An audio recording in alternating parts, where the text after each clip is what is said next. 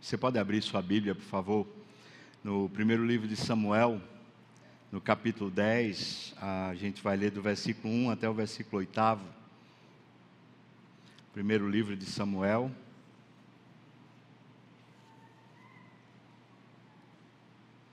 Capítulo 10, do versículo 1 até o versículo 8.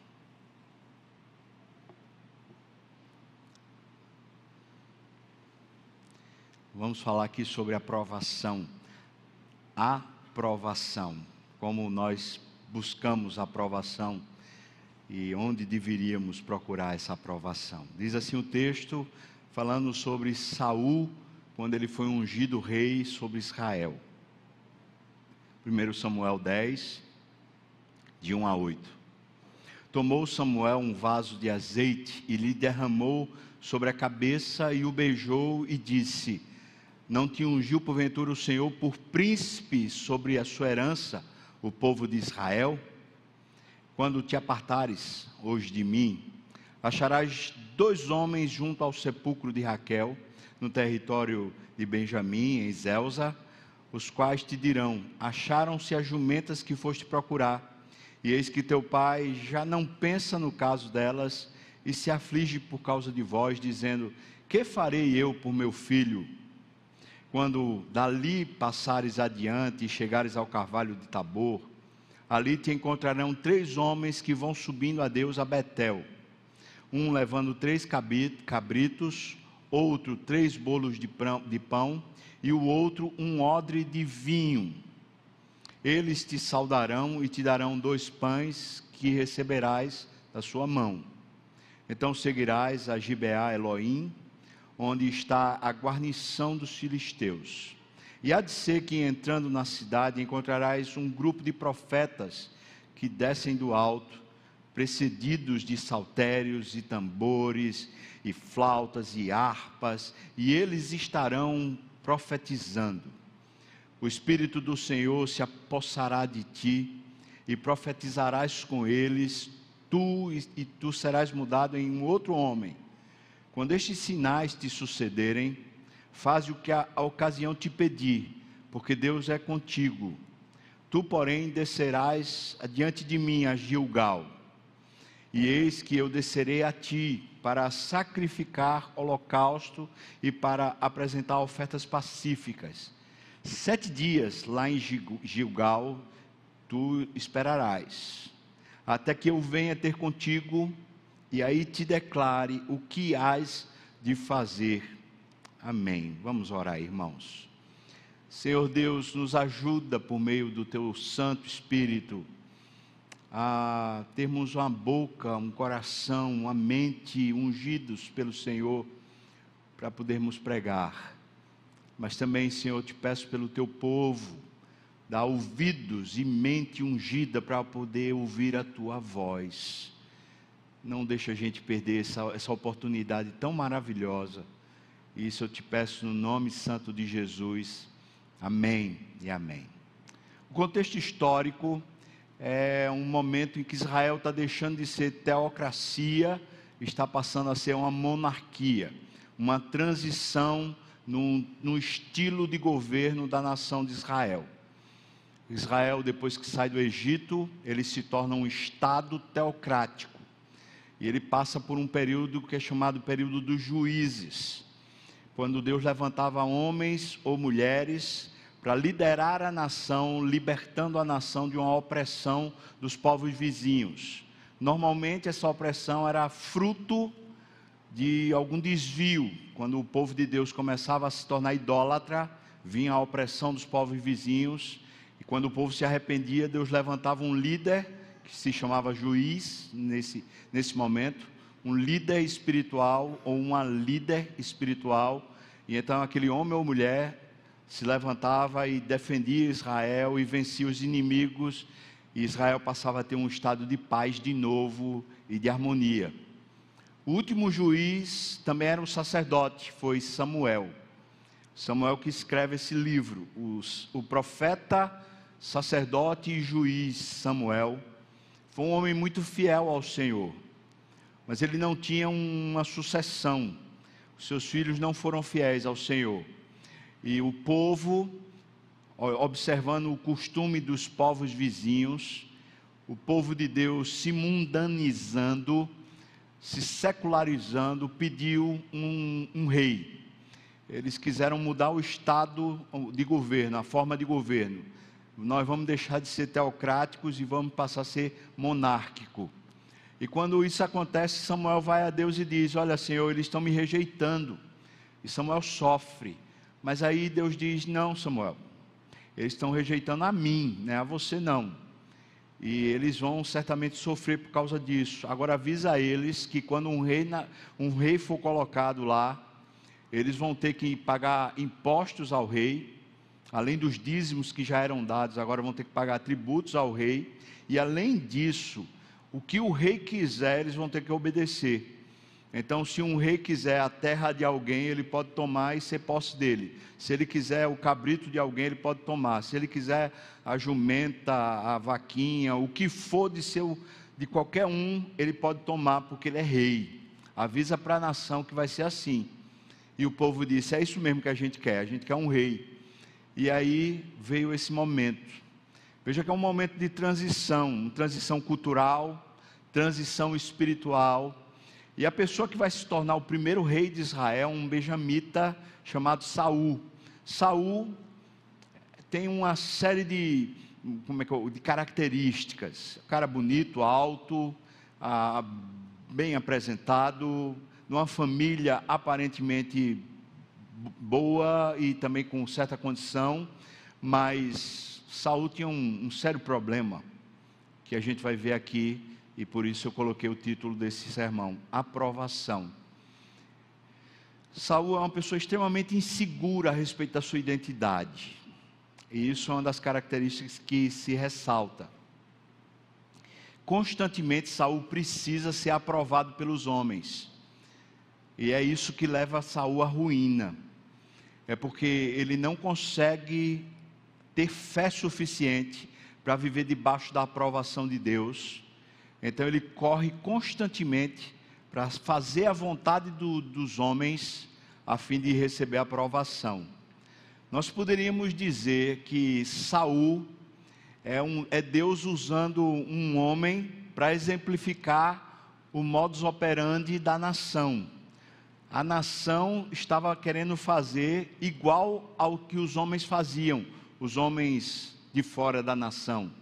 Ah, o povo de Deus agora está fazendo igual ao vizinho. E então Deus está dando um homem que procura sempre agradar homens e viver como os homens querem. Então Deus está colocando um rei para exemplificar o estado espiritual da nação. E esse texto que a gente acabou de ler é o momento em que ele é ungido a unção acontecia para os sacerdotes e pela primeira vez está acontecendo para um rei. O que era a unção? Era quando pegavam uma vasilha de azeite e você despejava sobre a cabeça, e quando despejava pela cabeça, aquilo representava que a pessoa estava sendo capacitada agora por Deus, pelo Espírito de Deus, para aquela obra, para aquela missão. Isso aqui é muito importante porque é, não se trata de salvação, essa unção aqui não se trata da pessoa ser salva, se trata de uma competência, de uma habilidade divina, não é nem um dom, que a gente poderia dizer, não, ele recebeu um dom, não, ele está recebendo um talento especial, uma capacitação divina para o exercício da sua, da sua missão, para a tarefa que ele tem para fazer. Então Samuel, obediente a Deus, vai, acha Saul, o texto que a gente acabou de ler, ele coloca sobre a cabeça de Saul e diz para Saul o seguinte: agora você vai ter um período aí de provação. Você será aprovado para ver se você é aprovado. E é esse texto que a gente acabou de ler, mesmo que a gente leia em poucas linhas, é um período de mais ou menos um ano entre o momento que o óleo vai na cabeça dele e o momento final quando é, ele está em Gilgal esperando o sacerdote Samuel para fazer o sacrifício. Isso é um intervalo de um ano.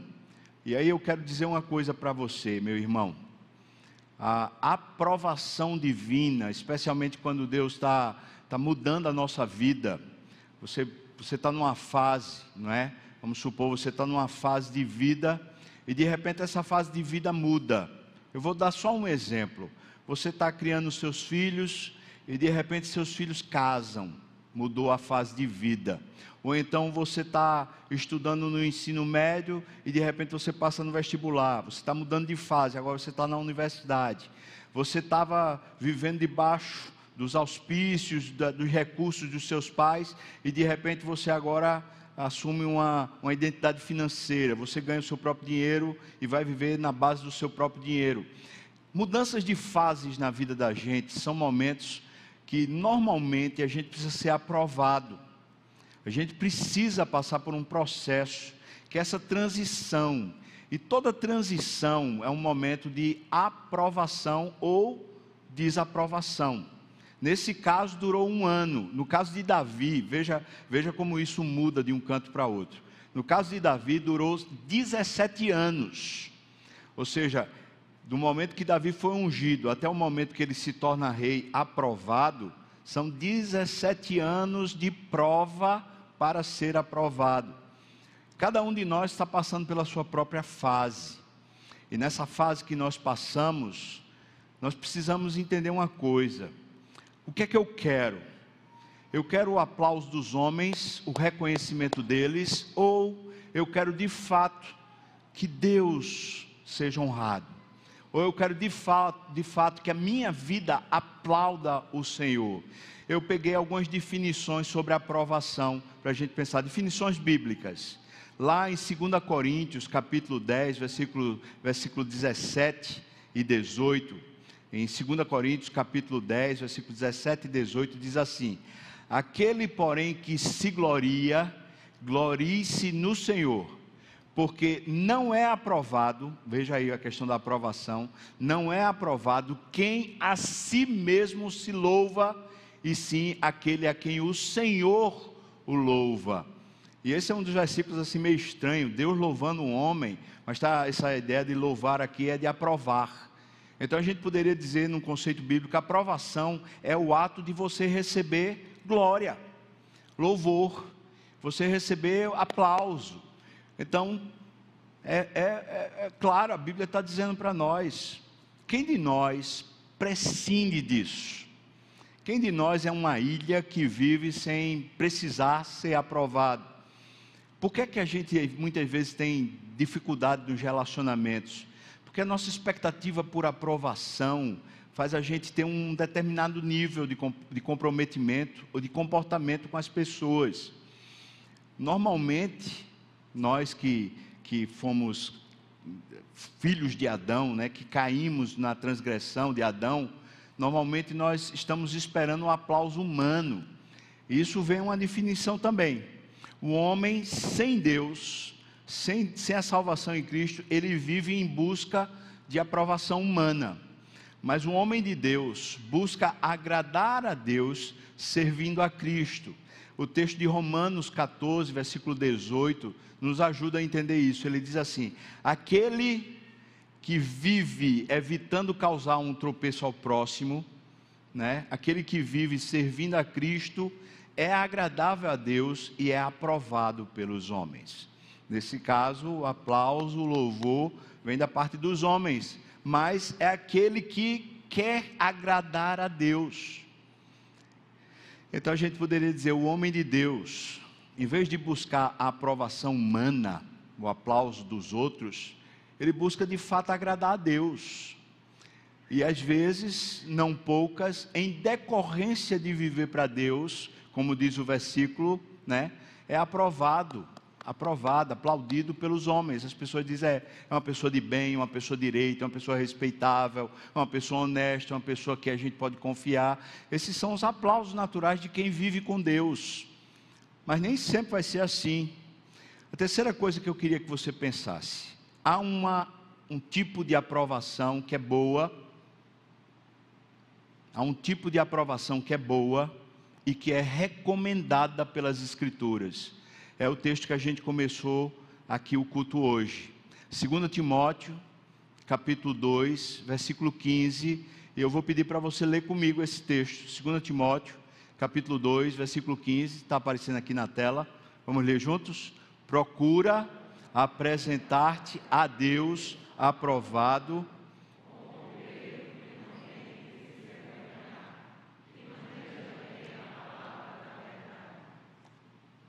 Veja que a Bíblia está dizendo que é, é bom que se busque isso, que se queira, que se pretenda isso, procure apresentar-se a Deus, não aos homens, aprovado.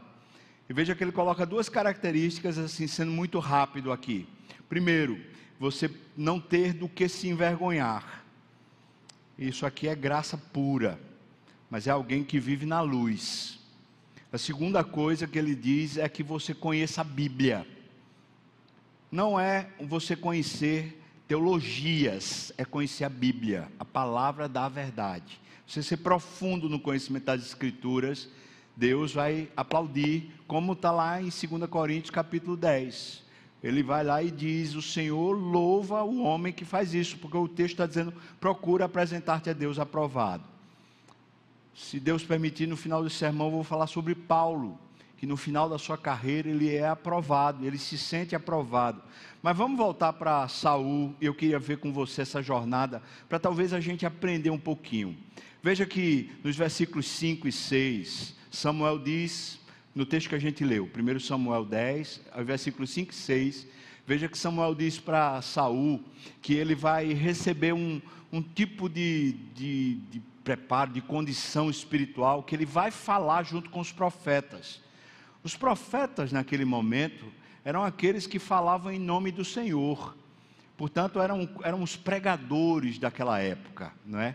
E ainda hoje, quando se fala do seminário, por exemplo, Seminário Presbiteriano do Norte, fala-se assim, a casa dos profetas.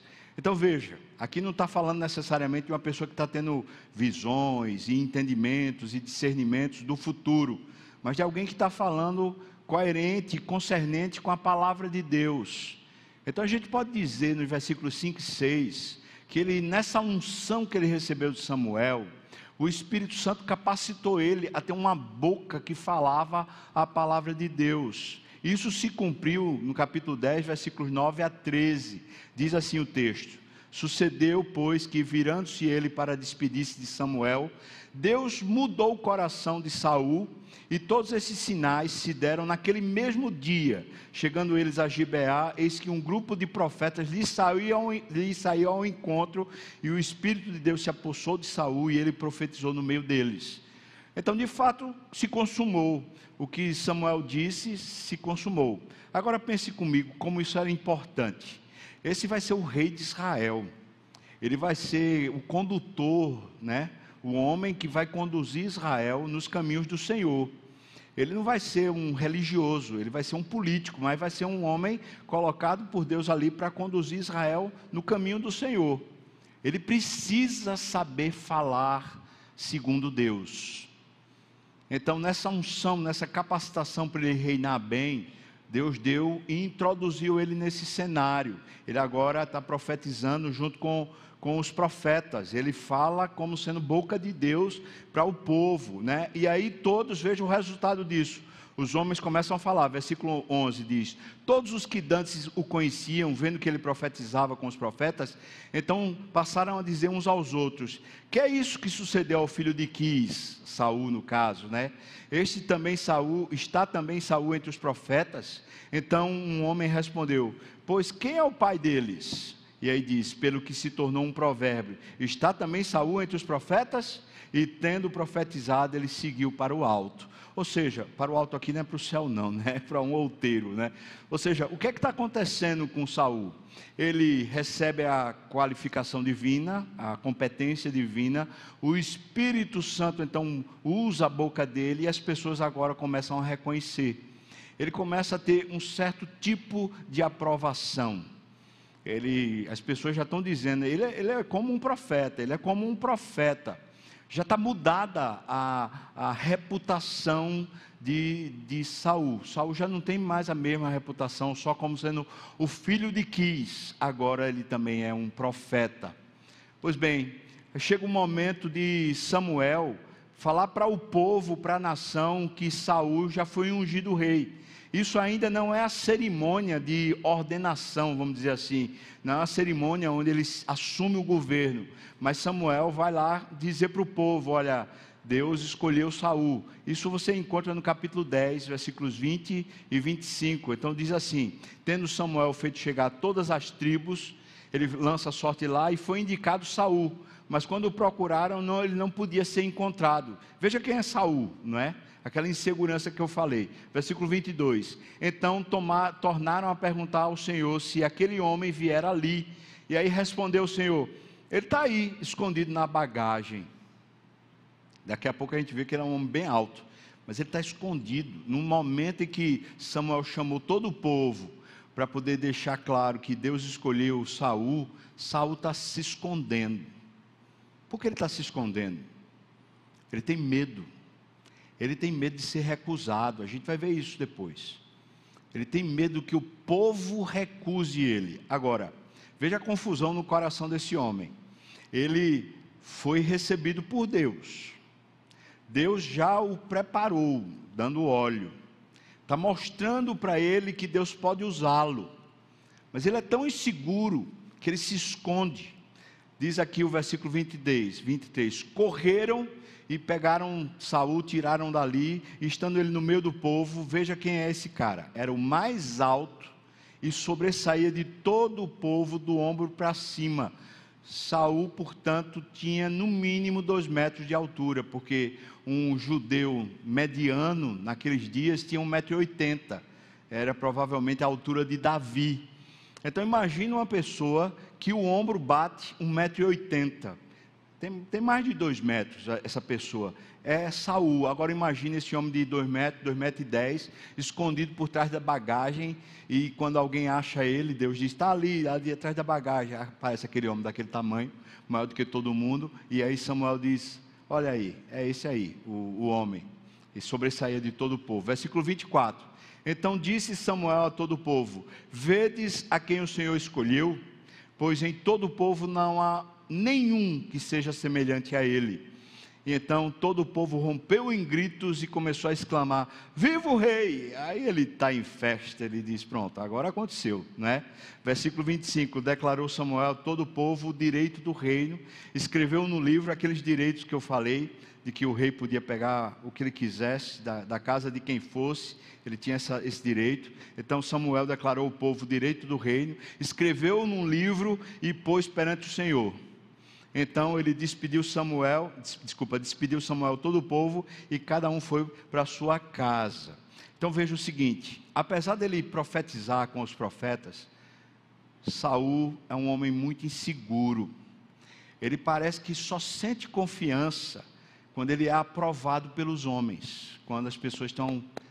É, é, você é o cara, você é a pessoa. Eu quero perguntar uma coisa para você: você é assim? Você tem necessidade de proeminência. Você tem necessidade de estar numa posição onde as pessoas prestigiem você. Você usa seu cargo para fazer isso. Você usa sua profissão para poder ganhar aprovação. Você usa o seu dom, o dom que Deus lhe deu. Por exemplo, eu como pastor, Deus me deu o dom de pregar. E a pergunta aqui autorreflexiva é: será que eu uso o dom de pregar para poder ser aprovado pelos homens? Ou será que isso aqui é um exercício diante de Deus e para Deus? Você que tem um dom, um recurso divino aí de adoração, de ministração do louvor, de participar do ministério do louvor, você faz isso para ser aprovado ou você faz isso de fato para Deus ser honrado? Meu irmão, essa não é uma pergunta qualquer. Talvez essa seja uma das perguntas mais importantes para a nossa vida, porque isso é avaliar se a gente faz o culto em espírito e em verdade. Porque, segundo Calvino, o culto que é feito em espírito, ele é espiritual. Ou seja, Deus, Deus avalia se você realmente quer honrá-lo, ou se você está buscando outra coisa que não honrá-lo. E se, se a gente entender o que Jesus está falando, que Pai procura verdadeiros adoradores que o adorem em espírito e em verdade. Nós, nós sabemos que ele está falando não apenas do culto que acontece no domingo, mas está falando da nossa vida como um culto. Ou seja, Ele está procurando a gente, na, na profissão da gente, no serviço da gente, está procurando a gente lá e a gente está fazendo o que a gente faz para quê? É muito interessante que nessa jornada como pastor, a gente termina reparando algumas coisas. Às vezes uma pessoa, ah, eu quero servir, eu quero servir. E ela serve enquanto ela estiver numa posição de honra, de prestígio. A pessoa vai para a reunião de oração enquanto ela, ela é quem dirige, ela é quem, ela é quem fala. Se ela não fala, ela não vai mais. Ela está numa junta diaconal enquanto ela preside. Se ela não preside, ela está fora. Coisas vão acontecendo, não é só na igreja, não. É muitas vezes aí, no mundo. O povo de Deus muitas vezes é assim, inseguro. E quando nós somos inseguros sobre a obra de Cristo em nós, que nos capacita para viver para Deus, quando nós somos como Saul, mesmo que bem capacitados, mas somos inseguros a respeito da aprovação divina, sabe o que fazemos? Nós procuramos a aprovação dos homens. E nós passamos a usar tudo o que a gente tiver para que os homens nos aprovem. E quando a gente está inseguro se as pessoas vão aprovar, aplaudir, sabe o que a gente faz? A gente se esconde. Bora servir. Rapaz, não dá. E a gente usa uma desculpa. Eu estou muito ocupado. Eu, eu é, minha família está passando por um. Olha só, eu não estou dizendo que não exista, às vezes existem essas situações, mas muitas vezes nós usamos desculpa. E a desculpa talvez seja um sinal de que a gente está está refugando o que Deus está dando para a gente, porque a gente está inseguro. A gente não está fazendo para Deus, a gente está fazendo para a gente. Você conhece alguém que, quando ele está naquele ministério, aquele ministério é o melhor do mundo. Quando ele sai daquele ministério, aquele ministério não presta. Uma pessoa vai lá e faz o curso do discipulado e diz: rapaz, o discipulado é uma benção. Aí passou o discipulado, para que esse negócio aqui? A pessoa está na escola dominical ensinando, aí diz: rapaz, a escola dominical é uma benção. Deixou de ensinar a escola dominical, a escola dominical não presta. Espera aí. O que é que lhe motivava a ensinar, a estar no discipulado, a servir? Qual era a motivação? O senhor estava na igreja das graças, a igreja era uma benção. Saiu da igreja das graças, vai falar mal. Espera aí, por quê? O que foi que aconteceu? Está buscando o quê? Nós estamos aqui para honrar a Deus ou para sermos aplaudidos? Para recebermos a aprovação de homens? Eu espero que não. A igreja presbiteriana tem um sistema de governo que é de eleição de oficiais. Aqui na Igreja das Graças, pela, pela misericórdia de Deus, eu vejo muita saúde nesse processo. Mas eu já vi igrejas adoecidas, onde existia, na verdade, quase que uma política para eleger A ou B, que ficava como se fosse o, o candidato daquele grupo da igreja. É o presbítero representante daquela classe, daquele grupo. Isso é aprovação de homens. Isso é uma vergonha. Isso é uma coisa que Deus rejeita. Deus tem, tem vergonha disso. Uma pessoa que procede assim não será jamais aprovada, não por Deus, talvez até seja pelos homens, mas por Deus certamente não será. Vamos seguir um pouquinho adiante. Veja que ele não recebe só a unção para falar, não. Ele também recebe a unção para liderar. Você lembra que Samuel disse para ele no versículo 7 lá do capítulo 10? Samuel disse para ele assim: Quando estes sinais te sucederem, faze o que a ocasião te pedir, porque Deus é contigo. Ou seja, você vai precisar tomar algumas atitudes aí, então você faz, porque Deus vai estar com você. Aí aconteceu, sabe aonde? 1 Samuel capítulo 11, versículos de 1 a 7, conta a história do que aconteceu. Os Amonitas, que eram um povo vizinho, Eles começaram a ameaçar uma, uma vila de Israel, dizendo o seguinte: olha, vocês agora precisam ser nossos subalternos. E aí o, o, a vila de Israel disse: tá bom, a gente se submete a você. Aí eles, os amonitas estavam querendo era encrenca, disseram assim: vocês vão ser escravos da gente, mas a gente vai furar um olho de cada pessoa, seja homem, mulher, seja quem for, a gente fura um olho. Esse é, esse é o trato dos amonitas. E aí a, aquela vila de Israel disse: peraí, a gente vai consultar aqui o, as outras aldeias para ver. Por quê? Porque os amonitas estavam querendo era guerra. E aí aquele povo que estava acuado começa a chorar. E Saul ouve que o povo está acuado e está chorando. Veja o que é que acontece, versículo 5. Eis que Saul voltava do campo, versículo 5. Voltava do campo atrás dos bois e perguntou: Que tem um povo que chora? Então lhe referiram as palavras dos homens de Jabes, e o espírito de Deus se apossou de Saul. Veja, não tem aqui equívoco nenhum. É a unção. É o que Deus deu para ele, a unção. O espírito se apossou de Saul. Quando ele ouviu essas palavras, ele se acendeu sobremodo em ira. E aí o versículo 7, ele tomou uma junta de bois, cortou em pedaços, e aí enviou os pedaços para todo o território de Israel por intermédio dos mensageiros, que dissessem o seguinte: Assim se fará aos bois de todo aquele que não seguir a Saul e a Samuel. Uma convocação geral, ou seja, quem, quem não vier, o seu, seu boi, seu jumento vai ser cortado também. E aí o resultado então caiu o temor do Senhor sobre todo o povo e saíram todos como se fosse um só homem.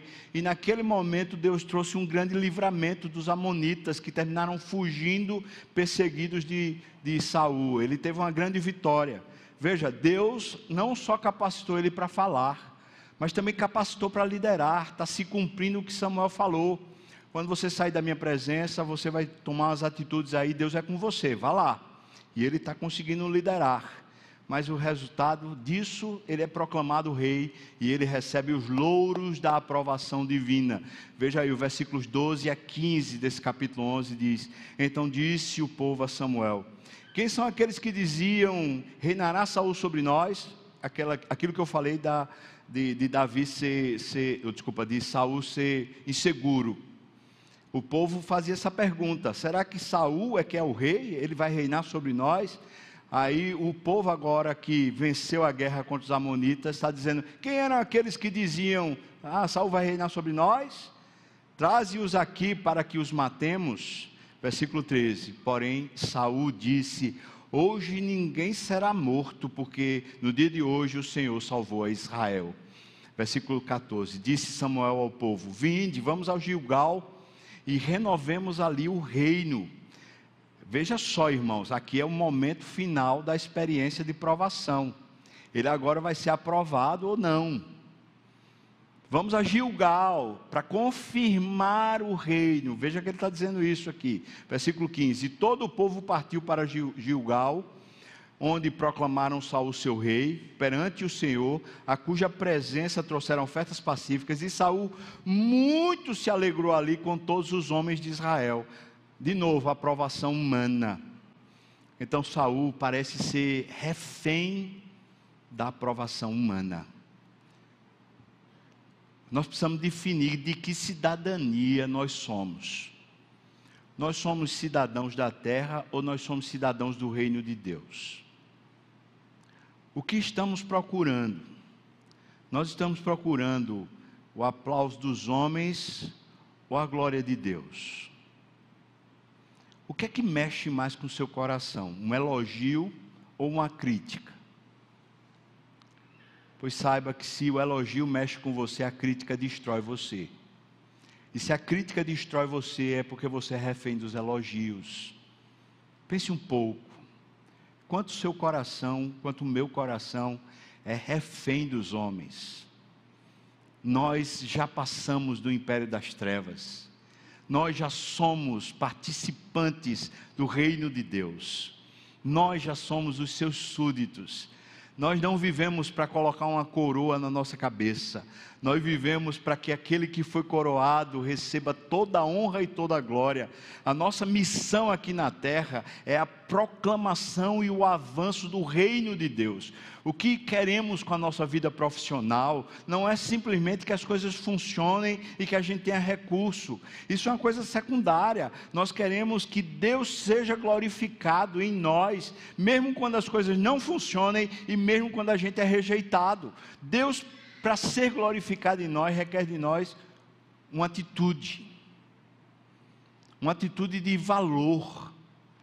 Deus ser mais prestigiado do que o status que os homens podem me dar. Eu ter mais apego a Deus do que apego ao meu cargo, ou à minha reputação, ou o aplauso que as pessoas podem me dar. A gente chega no terceiro ponto. A unção trouxe aprovação humana, mas só a submissão a Deus é quem traz a aprovação divina. Não esqueça disso não. A unção de Deus, quando Ele lhe qualificou com um cérebro muito potente para você estudar, conseguir passar em concurso, ou para você conseguir fazer um mestrado, um doutorado, ou para você ser uma pessoa super inteligente que sabe conversar sobre qualquer assunto. Quando Deus lhe capacitou com isso, você vai receber aplauso dos homens por causa disso. A unção traz aprovação dos homens mas a sua submissão a Deus, que carrega consigo a aprovação divina. Esse último ponto a gente encontra aqui no versículo 8 do capítulo 10, quando diz assim: Tu, porém, descerás diante de mim em Gilgal. Eles estão sendo chamados agora para ir para Gilgal, na história lá, né? E eis que eu descerei a ti para sacrificar holocaustos e para apresentar ofertas pacíficas sete dias esperarás até que eu venha ter contigo e te declare o que has de fazer. Eu vou, você tem que esperar sete dias para eu chegar lá e fazer o ritual. Veja o que é que aconteceu. Capítulo 13, versículo 1 diz: Num um ano reinara Saul em Israel, e no segundo ano do seu reinado sobre o povo, Jonatas derrotou a guarnição dos filisteus que estavam lá em Gibeá Lembra que eles passaram pela guarnição do, dos, de, dos filisteus que estavam em Gibeá? Jonatas, agora o filho de Saul, vai lá e mata essa guarnição. E os filisteus ouviram, pelo que Saul fez tocar trombeta por toda a terra de Israel, dizendo: Ouçam isso os hebreus. Veja que ele já está fazendo uma propaganda pessoal. Do tipo assim, esse cara sou eu, né? Ah, meu filho acabou de vencer a guarnição dos filisteus todo mundo precisa saber disso. Mas veja que, qual foi a propaganda que saiu. O versículo 4 diz: Todo Israel ouviu dizer o seguinte: Saul derrotou a guarnição dos filisteus, mas também Israel se fez odioso aos filisteus. É como se fosse assim: ele estava esperando um aplauso, porque a notícia vai correr. A gente acabou de vencer os filisteus aqui. Mas a notícia correu assim: a gente venceu os filisteus ali, mas agora os filisteus vêm contra a gente. A gente está é, com medo. A notícia não saiu como ele esperava. Sabe o que é que acontece? Versículo 5: Reuniram-se os filisteus para pelejar contra Israel. 30 mil carros, 6 mil cavaleiros, e o povo em multidão, como a areia que está à beira do mar, e subiram e se acamparam em Micmas, ao oriente de Bet-Aven. Vendo, pois, os homens de Israel, que estavam em apuros, por quê? Porque o povo estava apertado, estava lá sendo oprimido pelos, pelos filisteus, esconderam-se pelas cavernas, pelos buracos, pelos penhascos, pelos túmulos, pelas cisternas, ou seja, foi, foi hebreu se escondendo para todo canto, porque eles estavam apertados, porque os filisteus se levantaram como uma nação forte para subjugá-los. É como se Saul tivesse mexido em vespeira, agora as vespas vieram com força. E o povo certamente está olhando para Saul e falando assim: esse é um abestalhado. Como é que ele faz um negócio desse com a gente? Né? Veja, versículo 7. Também alguns dos hebreus passaram o Jordão para a terra de Gabe e Gileade, e o povo que permaneceu com Saul, estando este ainda em Gilgal, se encheu de temor. Está todo mundo morrendo de medo. Esperou Saul sete dias, segundo o prazo determinado por Samuel, e não vindo, porém, Samuel a Gilgal, o povo foi se espalhando. As circunstâncias não eram as que Saul esperava. Saul esperava que o povo tivesse ali calminho, aplaudindo ele, e eles esperando Samuel chegar para confirmar o reino. Mas ele foi mexer em vespeiro, e agora as vespas espantaram o povo, o povo está todo com medo, as circunstâncias geraram um pavor geral, e o povo não está esperando mais. Faz sete dias e o povo não está esperando mais. Versículo 9. Então disse Saul: Trazei-me aqui o holocausto e ofertas pacíficas. E aí ele ofereceu o holocausto. Cadê Samuel? Bom, Samuel não chegou. Resultado disso, ele foi aprovado pelos homens, como a gente falou anteriormente, mas veja o que é que Samuel traz como recado de Deus para ele. Versículo 8: Tu, porém, descerás diante de. Versículo 8 do capítulo 10, tá? Capítulo 10, versículo 8. Lembra o que, o que Samuel disse: Tu descerás até Gilgal, esperarás por mim para sacrificar o holocausto. Versículo 9 agora, do capítulo, do capítulo 13. Versículo 9. Então disse Saul: Trazei-me aqui o holocausto de ofertas pacíficas, e ele ofereceu o holocausto. Agora o versículo 10. Mal acabara ele de oferecer o holocausto, eis que chega Samuel. Saul lhe saiu ao encontro para o saudar. Eu acho que todo desconfiado. Samuel perguntou: O que fizeste? E ele respondeu: é, é, é, vendo que o povo estava se espalhando daqui e tu, tu não vinhas nos dias que foram aprazados, e que os filisteus já se tinham ajuntado lá em Micmas, Aí eu disse comigo mesmo: hum, agora descerão os filisteus contra mim em Gilgal, e, e, ainda não tive do Senhor a benevolência, a, a bênção. Então, forçado pelas circunstâncias, eu ofereci o holocausto. Samuel entenda a minha situação. Eu fiz o que eu pude. O vacilo foi seu, você demorou. Está tudo certo?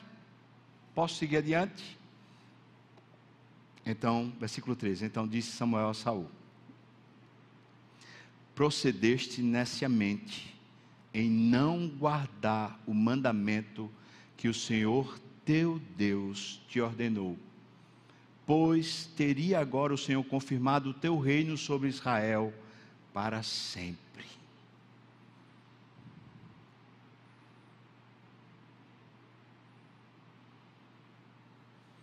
Será que a gente às vezes está na beira de receber a bênção de Deus? Falta um passo para a gente receber a bênção de Deus. Mas a gente, premido pelas circunstâncias, a gente se antecipa e estraga tudo.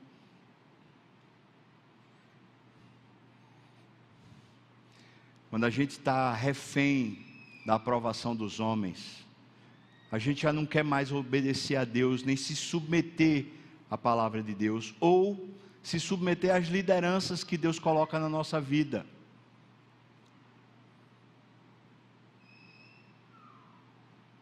A gente faz uma besteira e a gente se estraga lá na frente. Versículo 14. Já agora, Saul, não subsistirá o teu reino o Senhor buscou para si um homem que lhe agrada, e já lhe ordenou que seja príncipe sobre seu povo, porquanto não guardaste o que o Senhor te ordenou. Guarde isso no seu coração, meu irmão. Você quer ser aprovado por Deus? Veja, a unção, o talento e recursos que Deus lhe deu trazem a aprovação humana, mas é a sua submissão à palavra de Deus e às lideranças que Deus coloca sobre sua vida. É essa submissão que traz a aprovação divina. Preste bem atenção como você caminha.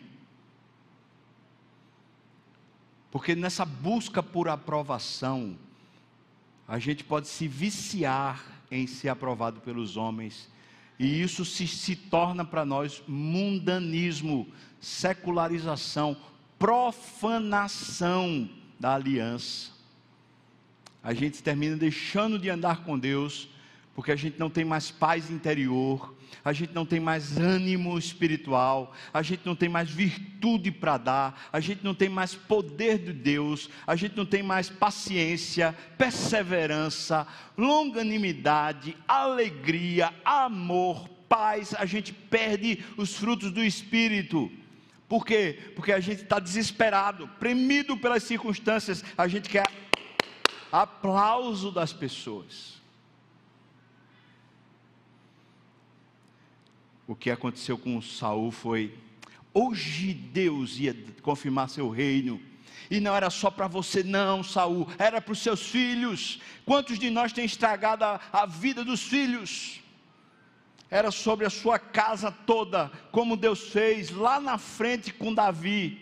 Quando Davi quis construir um templo, e depois que o profeta disse: Pode construir, o profeta ouviu de Deus dizendo: Não, não pode não, porque ele é um homem de sangue. E aí o profeta chega e diz para Davi: Olha, Davi, você não vai poder construir, não. Ele disse que seja feita a vontade do Senhor. Foi testado de novo e ele simplesmente disse que seja feita a vontade do Senhor. E aí o profeta disse para Davi: Hoje Deus confirmou o teu reino. Hoje Deus confirmou o teu reino. E será uma sucessão sem fim. Você sabe quem é o filho de Davi? Chama-se Jesus. Jesus, filho de Davi, tem compaixão de mim nós, de alguma maneira, participamos do reino de Davi, que é o reino de Jesus. Porque Davi resolveu se submeter à voz e o comando de Deus, sejam quais forem as circunstâncias. Sejam quais forem as circunstâncias. Sabe quem foi assim também? Foi Paulo. Você sabe disso. Lá em 2 Timóteo, capítulo 4, versículos 7 e 8. Abra aí sua Bíblia, por favor. 2 Timóteo, capítulo 4, versículos 7 e 8. Sabe o que, é que a gente encontra aqui nesse texto? Nós encontramos Paulo se despedindo da vida humana, ou melhor, da vida aqui na terra. Veja o que ele diz: Combati o bom combate, completei a carreira, eu guardei a fé. Já agora, a coroa da justiça me está guardada. Veja de quem ele quer receber a recompensa, veja de quem ele quer receber os louros, veja de quem ele quer receber a glória. Já agora a coroa da justiça me está guardada, a qual o Senhor, o reto juiz, me dará naquele dia. E ele diz: não somente a mim, isso não foi uma coisa que Deus prometeu para mim, isso foi uma coisa que Ele prometeu a todos quantos amam Ele, amam a vinda dEle. Olha só, você eu sei, passa por aflição e combate aqui, irmão. Eu sei disso. Eu também passo. Nós passamos por experiências que vão pá, pressionando a gente, vão mitigando a gente. Mas a quem servimos? Hã? Aos homens ou a Deus? A quem nós aplaudimos? A nossa vida é para quem? É para a glória de Deus ou para a nossa própria glória? Precisamos ter uma definição. Nessa definição, nos comprometermos como Paulo. Você lembra de Romanos capítulo 7? Paulo diz assim: Miserável homem que sou, eu não faço o que eu quero, e o que eu quero é o que eu não faço. Quem me livrará do corpo dessa morte? Ou seja, ele vivia um combate, uma luta. Ele muitas vezes tinha que se render a Deus de novo, ele tinha que se entregar a Deus de novo, se submeter a Deus de novo, porque o ego dele estava se inflamando. Ele clama a Deus lá em 2 Coríntios capítulo 12. Ele clama a Deus dizendo assim: Olha, eu clamei a Deus para que tirasse de mim um espinho na carne, um mensageiro de Satanás que me esbofeteia. Mas Deus disse para mim: A minha graça te basta, Paulo, porque o meu poder se aperfeiçoa na sua fraqueza. Essa circunstância ruim que fica como um espinho em você, é para que você tenha poder espiritual. Sabe o que Paulo está dizendo no final? Ele está dizendo que, como ele, você também pode escolher um bom combate. Como ele, você pode escolher muito bem definir a sua vida para um alvo. Um dia nós estaremos diante do Rei da Glória, louvado seja o nome do Senhor. Um dia nós estaremos olho, olho no olho com o próprio Jesus Cristo. Ele é o Senhor da nossa vida. Ele nos comprou por um preço inimaginável. O que você vai dizer para Ele naquele dia? Quando você se encontrar com Ele, ou eu espero um dia poder olhar face a face, nesse dia eu vou me ajoelhar, vou me quedar aos pés dele, eu só espero dele uma coisa, uma única coisa, que ele me levante pela mão e diga: Venha, servo bom e fiel, foste fiel no pouco, entra no gozo do teu Senhor, aleluia, é só isso. Uma aprovação divina aprovação. Você está querendo de quem? Vamos orar. Por favor, fique de pé.